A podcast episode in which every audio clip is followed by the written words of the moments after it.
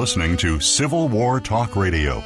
If you have a question or comment about our program, please send an email to prokopowiczg at ecu.edu. That's P R O K O P O W I C Z G at ecu.edu. Now, back to Civil War Talk Radio. And welcome to Civil War Talk Radio. I'm Jerry Prokopowicz, coming to you tonight from the under construction wing of the Brewster Building here on the campus of East Carolina University in Greenville, North Carolina. Not, however, speaking for the university or the crews outside who have taken a break for the evening with the power tools that have been going all day here uh, in the, the summer of 2023. It's June 2023, and time to get work done on campus you can't do when the classes are in session. But I am not speaking for those classes or anything. And likewise, my guest speaks only for herself, as we always do on Civil War Talk Radio. Well, it is uh, summer, baseball, Major League Baseball is underway. College baseball, I guess, is still going, but the ECU Pirates are out of it. They didn't win the regional. They had a good, uh, good season though. And now it's time to look ahead to football. And uh, as listeners to the show know, my longtime loyalty in football is with my alma mater, the University of Michigan. But I support my employer's team, the East Carolina Pirates. Um, my my blood runs blue, but I've developed a shiny outer carapace of purple and gold for the Pirates. Uh, what I mention this because I purchased my tickets for the first game of the year. For which team, you ask? The answer is for both. They are playing each other in the opening game in September. Uh, and uh, I'll be there in Ann Arbor in the big house with 100 and 10 of my close 10,000 of my closest friends uh, sitting in the ECU seats because I bought my tickets through the Pirate Club, but I'll be with some uh, friends and relatives who are Michigan fans likewise. It'll be an interesting experience. And to make this relevant to our topic of Civil War history, uh, Jim Harbaugh took his Michigan football team to Gettysburg uh, last month, uh, beginning of May, to visit the uh, uh, the battlefield to learn learn history, learn something. One of the tweets the Michigan football program put out was headed "Come on, you Wolverines," as General Custer said to his Michigan cavalry at that battlefield. So uh, everything comes together.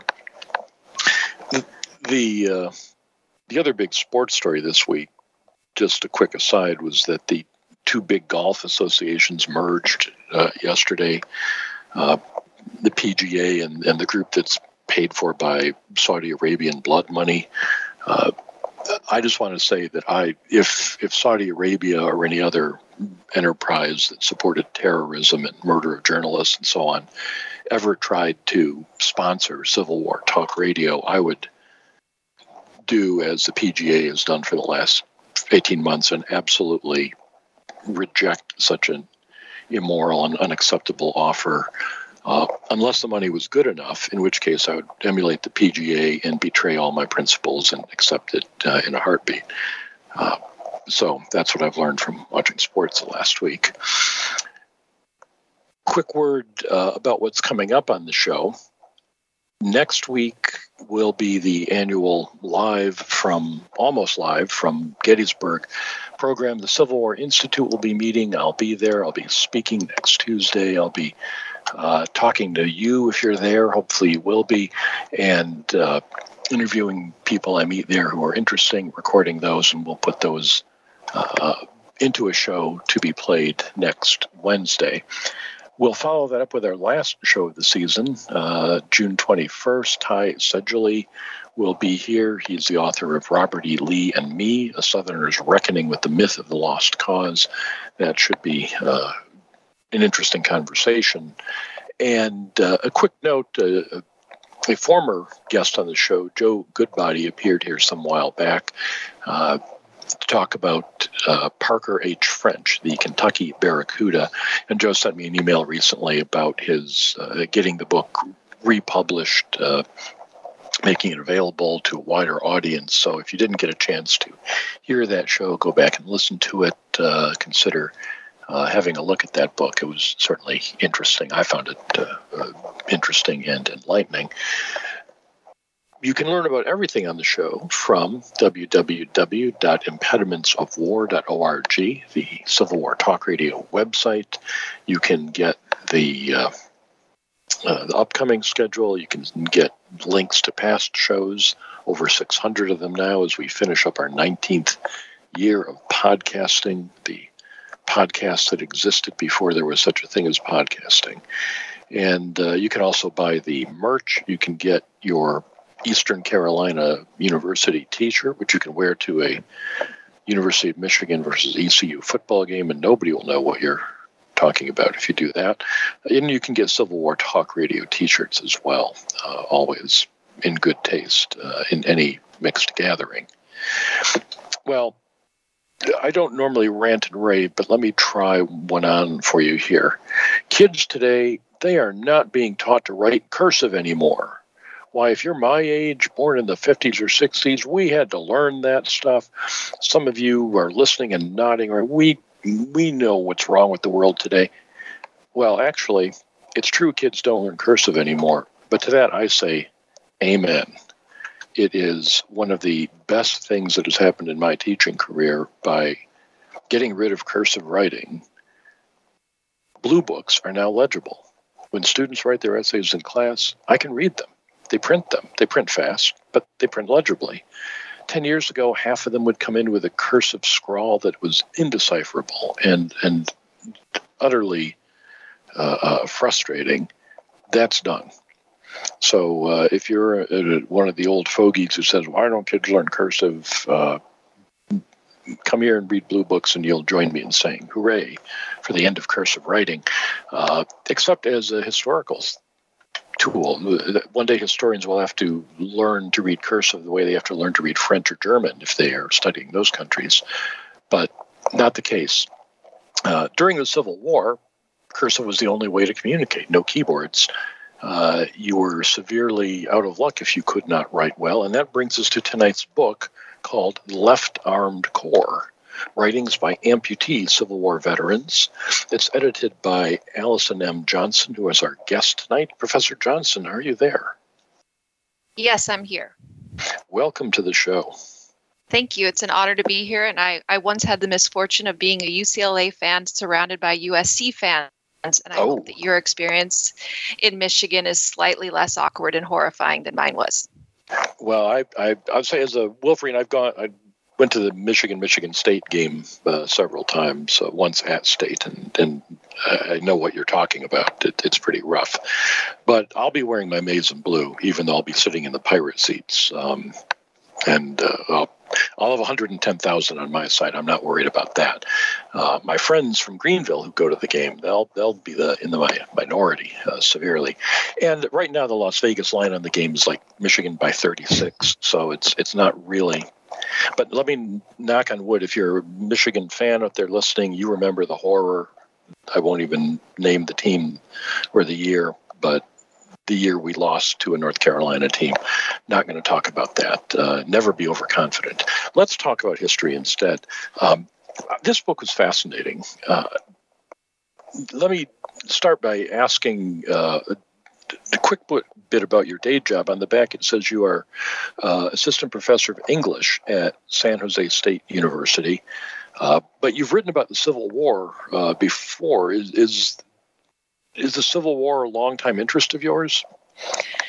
Yeah, I, I often jokingly say, but it's probably actually true, that this all started when my dad, an American historian, uh, let me watch Dances with Wolves at a young age, probably ah. too young. And for the rest of my adolescence, I always pictured that initial scene in which Kevin Costner's character is he he comes to in a surgeon's tent and I pictured him seeing like bloody stumps. That's not actually mm-hmm. what happens. I've rewatched it. The stumps are covered up, but he he feels that the threat of amputation of losing his leg is so horrible that he's going to pull on his boot and ride his horse in front of the Confederate lines uh, in rather than have it be have his lose his leg by amputation. I just remember as a child really being curious about that choice. What was so horrible? Obviously, it's it's not a great thing to lose a limb. Uh, it's a mm-hmm. traumatic mm-hmm. experience, but to choose possible death over that, I was always fascinated by that. And like I said, I grew up with a historian for a father, so I grew up on stories of um, of the Civil War, of American history,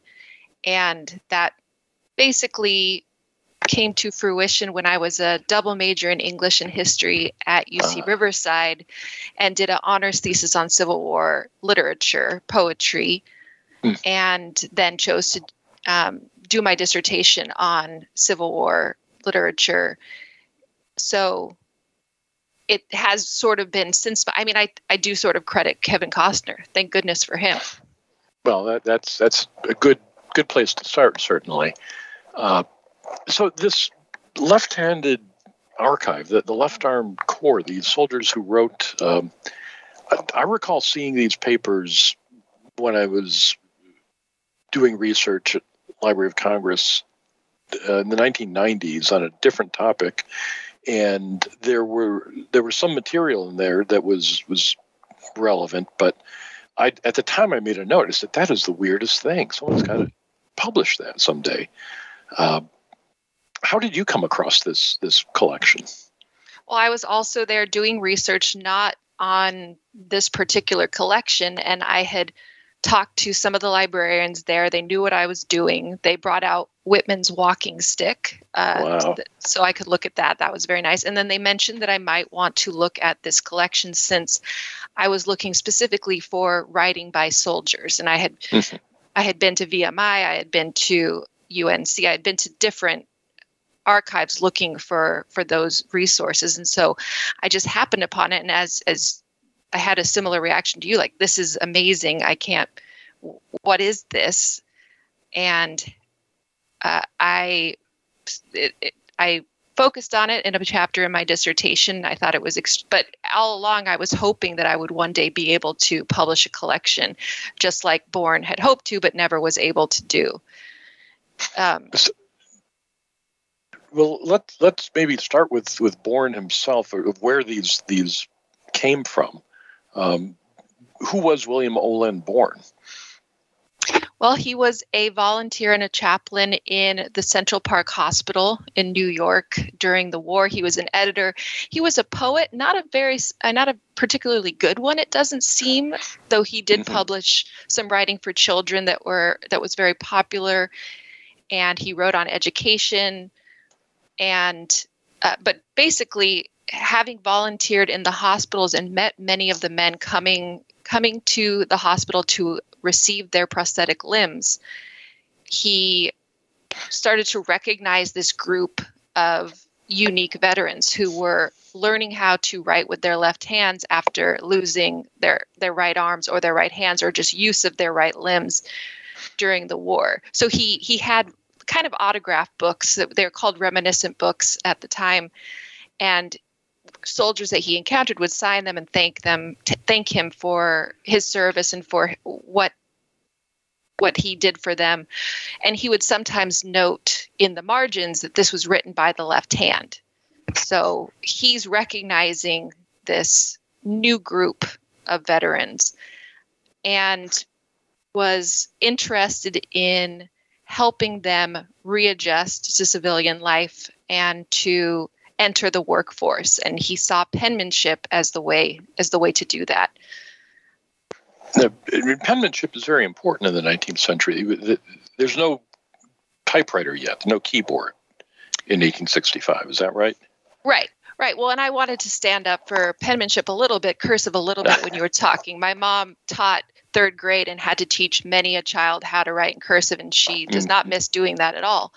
But uh, it is a beautiful art when you look at uh, yes. uh, many of these entries. And ornamental penmanship was a, a special hobby at the time. Uh, we've lo- we've completely lost all that, and I still have a hard time reading students uh, print printing. So you know, and I well, was once commended for my beautiful penmanship. I'll just say well, that on a on an exam. You and I are, are opposite poles. And I, I, once had an exam handed back to me by a professor who said, You're going to have to come to my office and read this to me.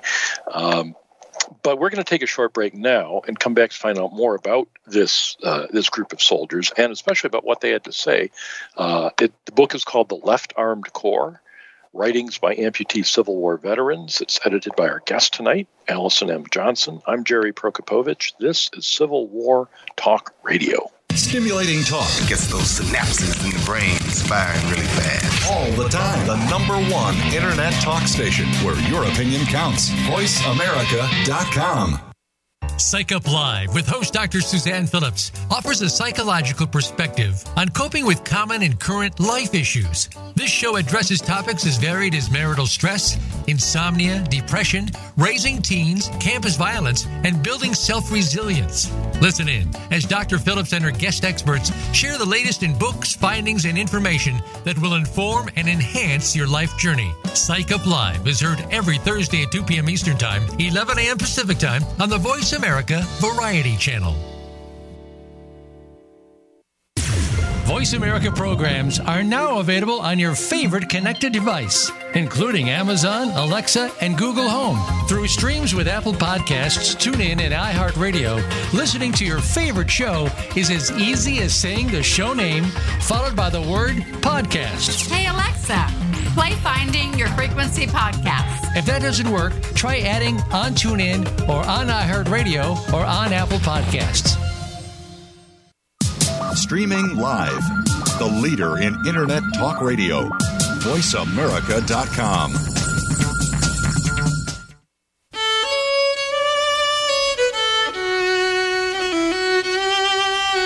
You are listening to Civil War Talk Radio. If you have a question or comment about our program, please send an email to prokopowiczg at ecu.edu. That's P R O K O P O W I C Z G at ecu.edu. Now, back to Civil War Talk Radio. And welcome back to Civil War Talk Radio. I'm Jerry Prokopowicz, talking tonight with Allison M. Johnson, editor of The Left Armed Corps Writings by Amputee Civil War Veterans. We've been talking about William Olin Bourne, uh, who during the war met many of these veterans who'd lost the use of their right arms or lost the right arm entirely, and uh, at some point decided to sponsor a penmanship contest to encourage them to learn to write with their left hand. How how many left hand uh, or, or, right arm wound people were there? Uh, how many fit in this category is what I'm trying to ask. The I think that about 16,000 amputations were recorded um, mm-hmm. by the Union Army. And most, I mean, uh, there were more right. If you just picture how people hold a rifle, uh, mm-hmm. most people are right handed at the time. Only 2% of the population, we think, in the 19th century was left handed, in part because of stigma. Mm-hmm. Uh, and even now today, it's about 10%.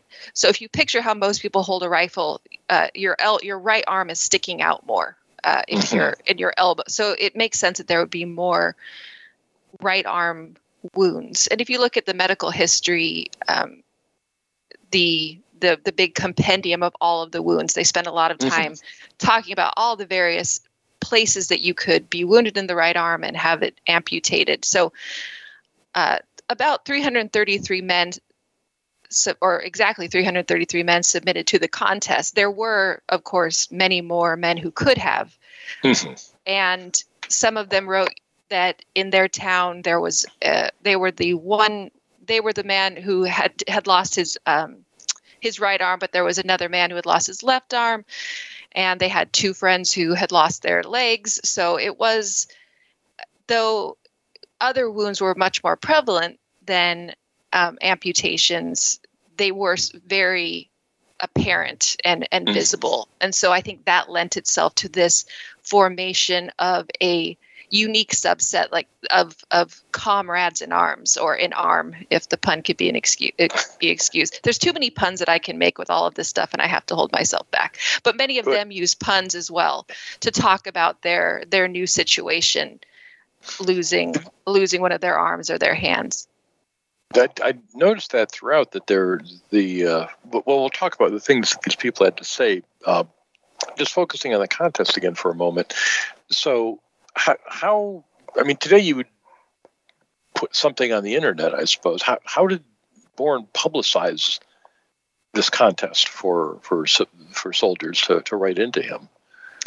So my first book is about Civil War print culture, f- focusing primarily on newspapers and periodicals. And one thing mm-hmm. that becomes very evident when you spend a lot of time reading newspapers and periodicals published during the Civil War is how much republication there is and mm. how you'll read you can read one poem in one newspaper published in New York and then it shows up a few weeks later in Missouri or in Minnesota for example. Mm-hmm. So Bourne was the publisher of The Soldier's Friend. I should have mentioned that um, at the beginning. He started publishing it in the hopes of supporting the, vet- the veteran population, but also the the soldiers at the time during the war, printing official War Department bulletins and providing employment information for men who had been wounded. So he initially announced the penman the first penmanship contest in 1865 and encouraged other editors. So in, whenever he would publish the, and he published it many times in his own paper, but he would say, "Please circulate, please mm-hmm. publish."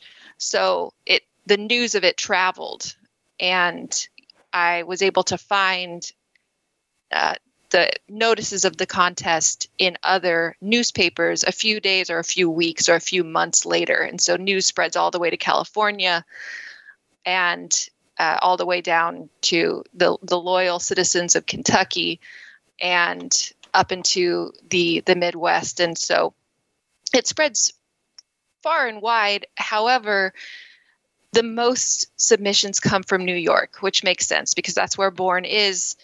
And he also interacted with many of the men who later submitted. So I, I could I saw them their their autographs in his reminiscence book, and then I got to read their their submissions to the contest. So he obviously had personal connections with some of these men, and they they acknowledge it. They say, "I'm your right, your left arm soldier friend," or they they've had mm-hmm. some previous contact. But yeah, that's that's how he he publicizes it in that way. And the first uh, contest has about 270 people mm-hmm. who answer the call, and unfortunately, the second contest doesn't doesn't get as many um, submissions when he holds it a year later. But the first one, he held an ex- exhibition advertising the the specimens, as they were called, of penmanship, and there were two exhibitions, one in New York and one in Washington D.C., and lots of people came and saw them. So, yeah, he didn't have social media, but he did a pretty good job of of spreading the word about the contest, and then after the fact of the resulting corpus of literature that that came from these submissions, and he publicized those as well. Well, you, you described your reaction to seeing these papers, and I had the same reaction, and I'm sure many other researchers over the years have had it. And, and that's what the visitors to those exhibitions must have had. You look at these pieces of writing, and some of them are beautifully written, like far better than I could do mm-hmm. uh, with my right arm, and I'm right-handed. Mm-hmm. Uh, others are, are pretty well scrawled, and, and they're working on it, but but some of them do write a, a beautiful hand, and and uh, the idea that you, you could train yourself to do that it seems very very Victorian self-help ish.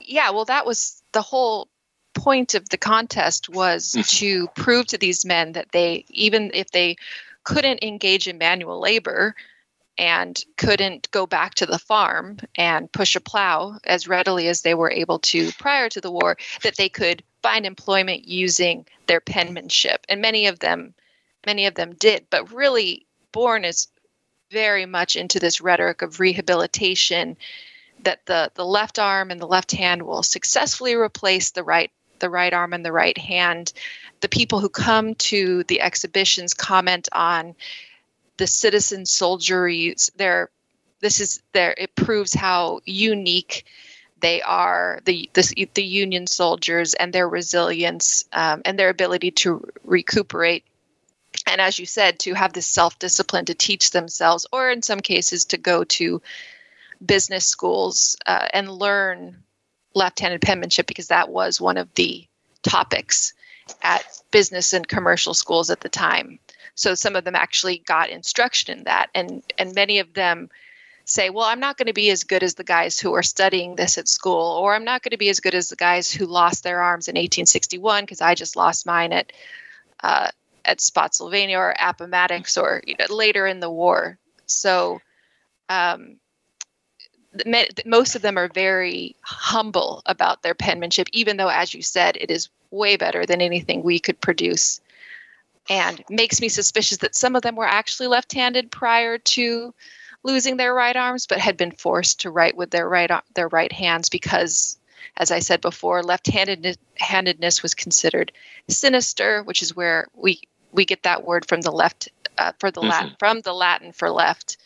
Um, so, yeah, they make some of them make some very impressive uh, submissions. Others, like you said, not so much either because they've had less time to practice or because they lost more some of their left hand as well. Some men like uh, lost parts parts of their left hands. Uh, Lewis Horton lost both of his hands and wrote with his mouth, so ah. he he receives special recognition. But obviously, that's not going to be as as legible as the others. Now, the idea that some of them might have originally been left-handed brings up the question of rules. Um, mm-hmm. in any contest, there's there's a tendency for people to uh, maybe, maybe shade the rules some. Uh, what were the rules of this contest? First of all, were they just writing writing their names? Were they writing copying material, writing original material? Tell, tell us how how the contest worked. Well, fortunately for me, most of them chose to do original material, though copying selections was pretty common at the time. People would copy poems that they liked into their commonplace books but most mm-hmm. and the first the first contest did stipulate it can be either original or it can be selected so you could write something about your experience or you could copy just to copy a poem or something to show us your your penmanship um, obviously they they stipulated that the men had to have been right-handed prior to losing their right arm or the use of their right arm. Uh, that they had to have been a soldier for the Union. Obviously, they were not going mm-hmm. to invite any rebels to participate.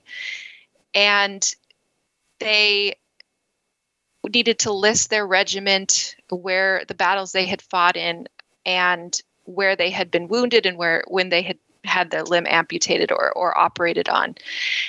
And in the the weeks following and months following the announcement of the contest, Bourne published letters to to the editor written by soldiers who were concerned about what you had mentioned. Are people going to cheat? Are people going to mm-hmm. present this as their left-handed writing, even if they they didn't actually lose their right arm or they were already left-handed? For the first contest, he says, This is, don't worry about that. That's not going to matter because I'm going to publish the entire list of contestants and that will, that will prevent any imposition on the part of, of phonies, basically. Mm-hmm. But interestingly, for the second the second contest, he does ask for affidavits. So they have to send in mm. affidavits signed by public notaries that say this guy, yes, he fought, he was enlisted at this time, he lost his arm at this and they it even stipulates you know where the upper third is very common the upper third of the humerus or mm-hmm. at the wrist joint and so it did become it did become more it, there were stricter rules uh, for the second the second contest there were other stipulations um, like please don't write more than this more than seven pages. He eventually gets rid of that. Some of the men mm-hmm. send in 20 upwards of 20 pages. And other other recommendations just give us sketches of your experiences or write essays on the triumph of the union or the cause or patriotism. So those weren't so much rules as suggestions there there is one guy who I have not been able to find on any rosters and in any census and it does make mm. me curious if he was perhaps an imposter I don't know so if anybody mm. has ever heard of a DW Bynum from Ohio please let me know because Yeah, he's I- the one guy. He could be a he could be an imposter. I don't know. So we've got at least one possible hiding out there.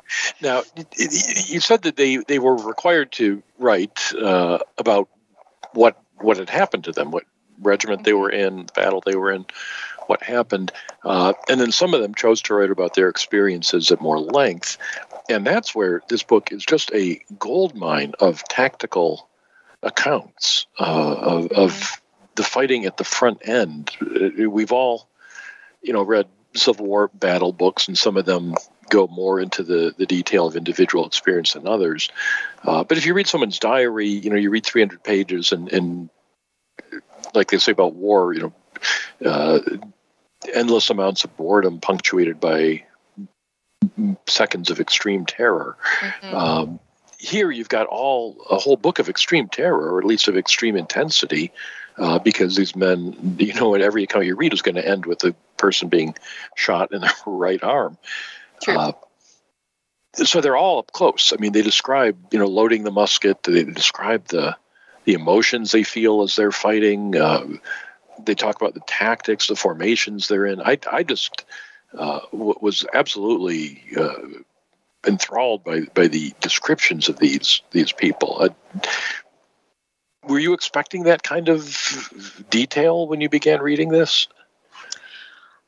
I, to a certain extent, yes, because many of these men kind of refer to the journals that they kept along Mm. the way. One guy laments the fact that he can't give them specific dates because he he lost his uh, his knapsack was taken by rebel soldiers, so he lost his journal. Um, I was hoping for detail, very like granular details about their experience. I didn't want to get my hopes up about too much graphic detail, and many of them kind of, you know, cover over a little bit the the horrors of what happened to them, and, and Mhm. sort of just end with a. And then I was shot in the right arm, and I lost Yeah. my arm. But many of them actually spend time detailing the horrors of of because many of them were wounded and didn't have their amputations until weeks or sometimes even months later and so there are descriptions of of the depredations that arise from from lying on the battlefield for three days waiting uh, with with your with your arm bleeding and all the, the Mhm. vermin around so because there is such an insistence in a lot of scholarship about Civil War literature in particular, but also just the uh, Civil War Americans and how they responded to the extreme violence and destruction, that it was all about silence and uh, about covering over the loss in the interest of upholding the Union cause. I was very pleased to see that many of the men, yes, they are extremely devoted to the to the cause, but they are hmm. also they're also desiring to show us what's underneath that empty sleeve, right? The the gritty details of their of their experience and of not remaining silent. And, and some of them are writing while their wounds are still healing. So it makes a lot of sense that they would be still in it. And as you met, I mean, I am not a military historian, so sometimes when they're talking about enfilading and debauching, I Mhm. was I I'm not so great at picturing it, but well, I reading their accounts, I was much more able to picture the movements in battle than I would be if I looked at a, a map, for example, that has the arrows pointing, because we zoom in onto this one this one unit uh, and their movements, and that they're on the left flank or that they're they're having to shore up the defenses on one side. So I did all though I'm like I said I'm not a military military historian. I did find that pretty interesting to get that really zoomed in perspective. Yeah, I, I, I, I do write that sort of stuff, and I found it absolutely fascinating. Um, we're going to take another short break. When you come back, uh, you you we can talk more about the uh, uh, uh, about what you said, the reticence, the willingness of these soldiers to talk, uh, whereas other historians have argued that didn't happen until till a decade or more after the war, uh, and many other things. I, I especially want to ask about the, the poetry and other essays uh, that soldiers wrote. So we'll come back and talk about all those things in just a moment. Our guest tonight, Allison M. Johnson, is the editor of The Left Armed Corps Writings by Amputee Civil War Veterans. I'm Jerry Prokopowicz. This is Civil War Talk Radio.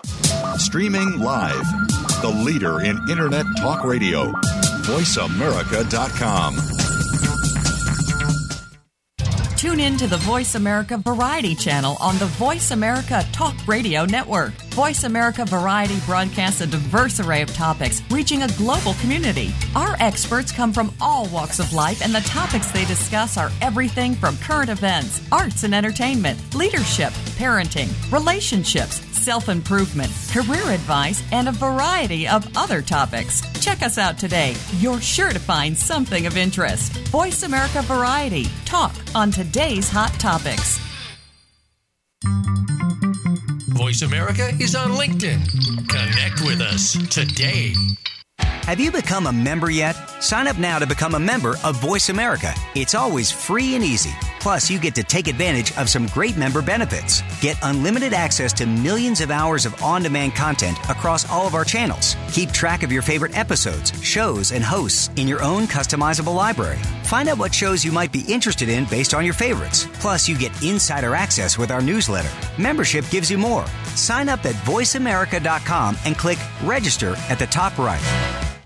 Stimulating talk. It gets those synapses in the brain firing really fast. All the time. The number one Internet talk station where your opinion counts. VoiceAmerica.com.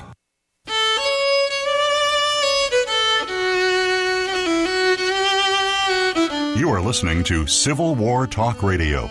If you have a question or comment about our program, please send an email to prokopowiczg at ecu.edu. That's P R O K O P O W I C Z G at ecu.edu. Now, back to Civil War Talk Radio. And welcome back to Civil War Talk Radio. I'm Jerry Prokopowicz, talking tonight with Allison M. Johnson, editor of The Left Armed Corps, writings by amputee Civil War veterans.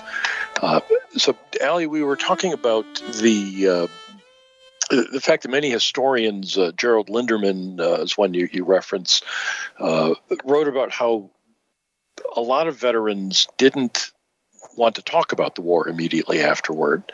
And we don't see writings, uh, we don't see the regimental histories being produced until the 1870s or 80s, uh, the big reunions in the 1890s.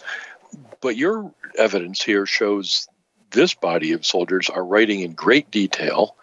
Uh, about the war, about the politics of the war, but also about the, the, the experiences, the horrors of the war. And they're doing it within five years. Uh, they're doing it immediately.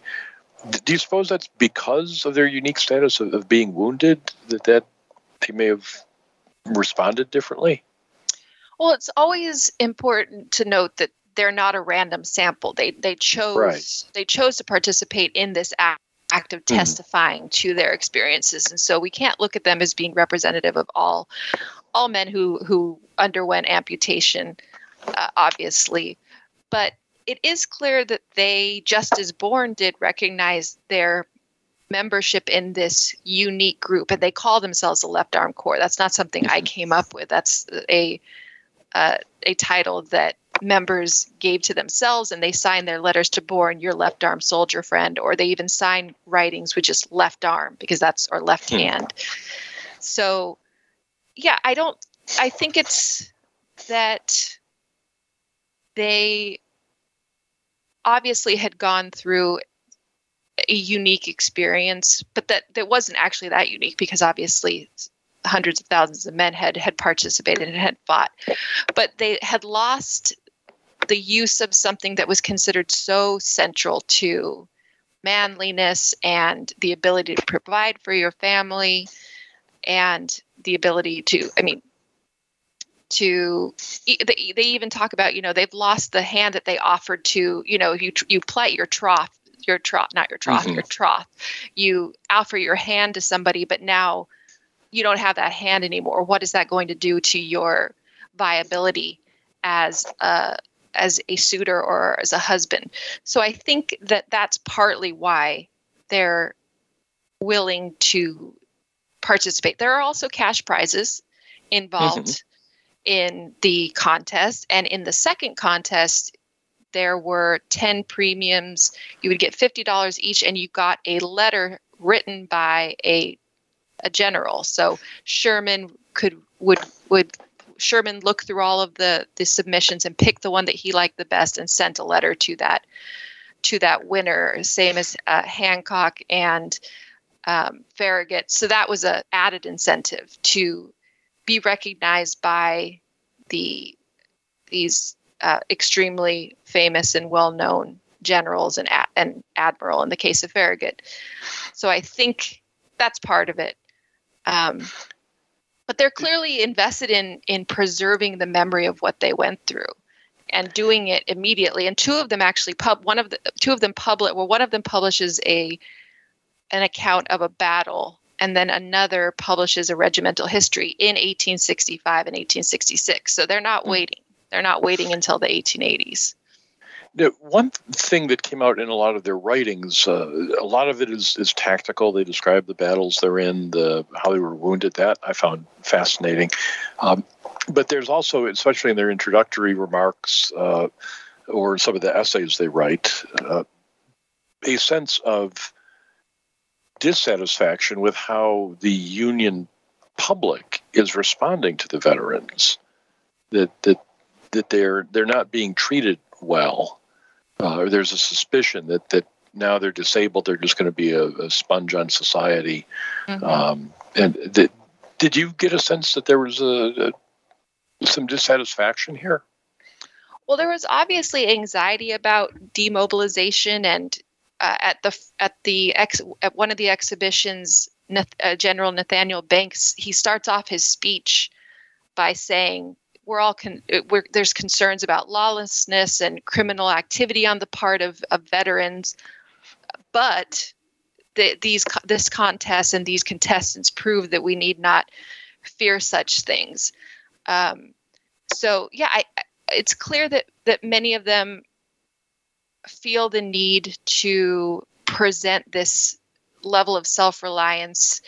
The, there's a banner at the con or, or it says on the on a invitation to the exhibition there's a banner at the exhibition. It says disabled but not disheartened. That's hmm. one of the the slogans that goes along with the contest and is predominantly displayed. And that kind of gives you insight into that they're pre- that this is supposed to convince the public that though these men have been mangled by their service that they're not going to be, as you said, a sponge on society. And so it's they're having to negotiate that kind of that kind of rhetoric. And and some of them remain with their eyes on the prize and say, you know, I lost my arm, but the union remains. Others, however, do reveal how difficult the adjustment has been and are not completely on board with this overwhelmingly uh, rehabilitative rhetoric that the contests are trying to um, trying to advertise. And let me say about the book that each of the entries, um, I've been introducing you as editor, and, and listeners may think, well, it's just a, a collection.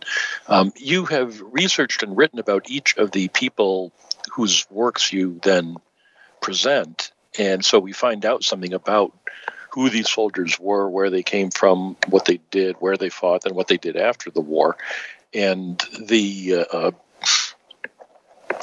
uh, some of them really come to bad ends. Yeah, well, they're they're they're sort of the exceptions to the rule. I mean, I tracked down, except for that one guy who I mentioned, who I could not mm-hmm. find. I tracked down uh, all of the 333 contestants, and many of them have are, you know, their obituaries are glowing. They're members of the Grand Army of the Republic.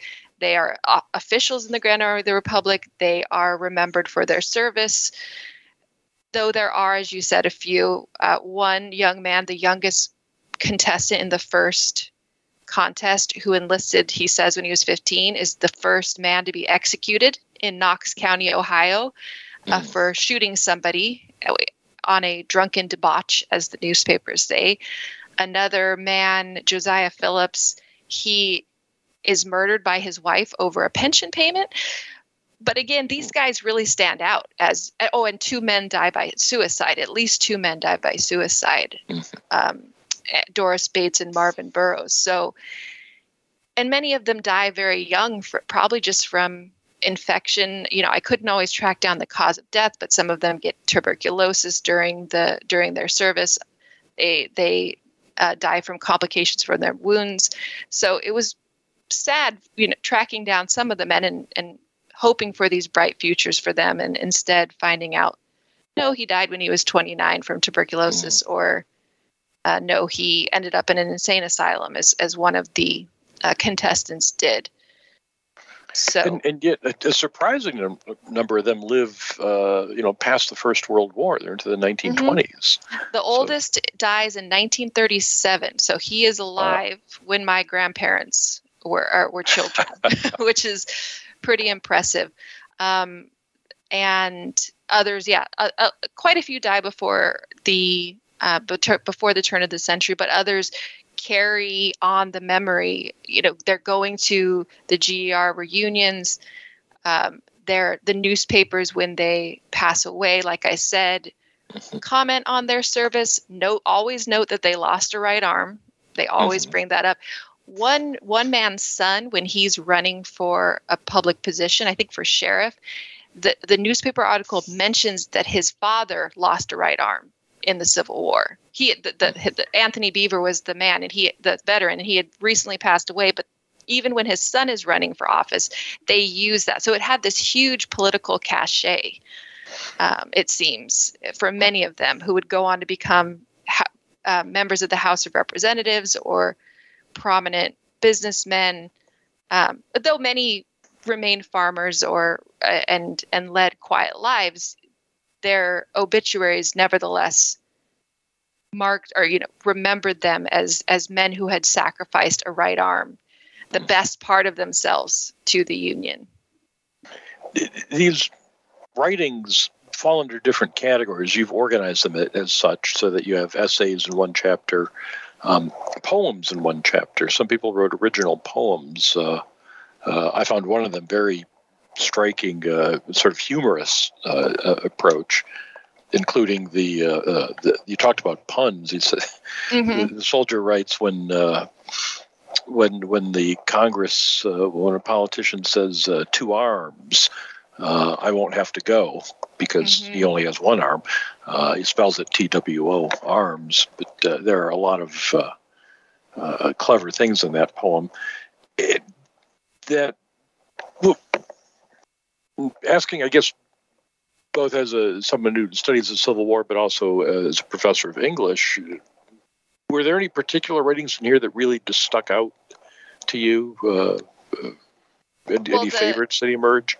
The poem that you're talking about is by Thomas A. Perrine, and it's one of my favorites. he he calls his collection or his submission Sinistra Manuscripta, a sinister manuscript, and his his poem, like you said, is full of puns. He says that he offered May, a woman named Mayday his uh, his right hand, and she said it would not be wouldn't be right since he just all he had was the left hand, and um, he even compares himself to he invokes sort of the lack of of rights um, and suffrage for black men by saying I might as well be black since I lost all my rights so he's punning even but but hmm. still mm. seriously commenting on the position of well in, in that case he's invoking the dred scott decision mm-hmm. but um, so that was very interesting to me that he is comparing the situation or his situation as a disabled veteran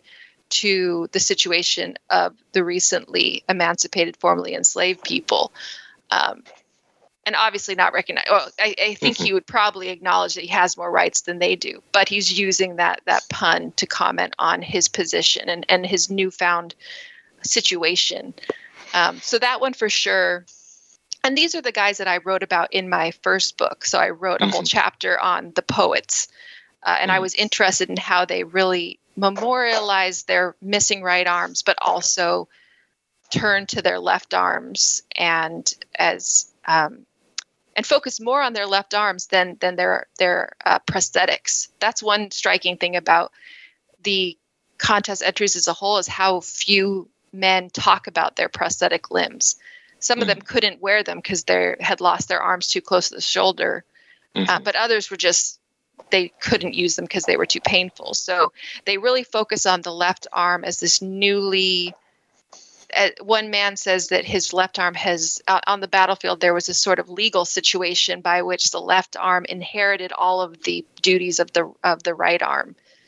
and another poet another poet des- describes you know asking the surgeon where is my arm and the surgeon pointing over to a pile mm. of of them and just this, that extremely disorienting experience of of being under the ether or being under the chloroform or not being under anything and, and then awaking mm-hmm. to find that you have are minus a limb um, I, I, one of the things that made, reassured me in a way thinking if in another life I end up back in the Civil War, uh, one of one of the soldiers describes how how pleasant it was to be anesthetized, and then waking up, it was it was you know a very pleasant experience. Uh, yeah, he thought I've, he saw uh, General Mansfield. He felt like he was floating above everything. Mm-hmm. Uh, yeah, that that was an int- I was interested to read that. Um, uh, it wasn't the same for many of the the other guys. No, no, that balances by outbalanced by a lot of horrors. Well, unfortunately, we're at the end of our hour here, but I will say, you know, listeners, if you want a really uh, different take on things, the writings by these soldiers, the, the tactical detail is uh, is fascinating if, if you enjoy that and are interested in it, as I am. Uh, the human element of it, the the ideological element, the arguments they make in favor of uh, justifying their sacrifice, one thing after another. It, uh, listeners, you will you'll you'll like this book, The Left Armed Corps.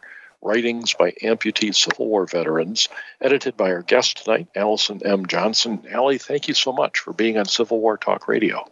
Thank you. It was an honor. I appreciate it. And listeners, as always, thank you for listening to Civil War Talk Radio.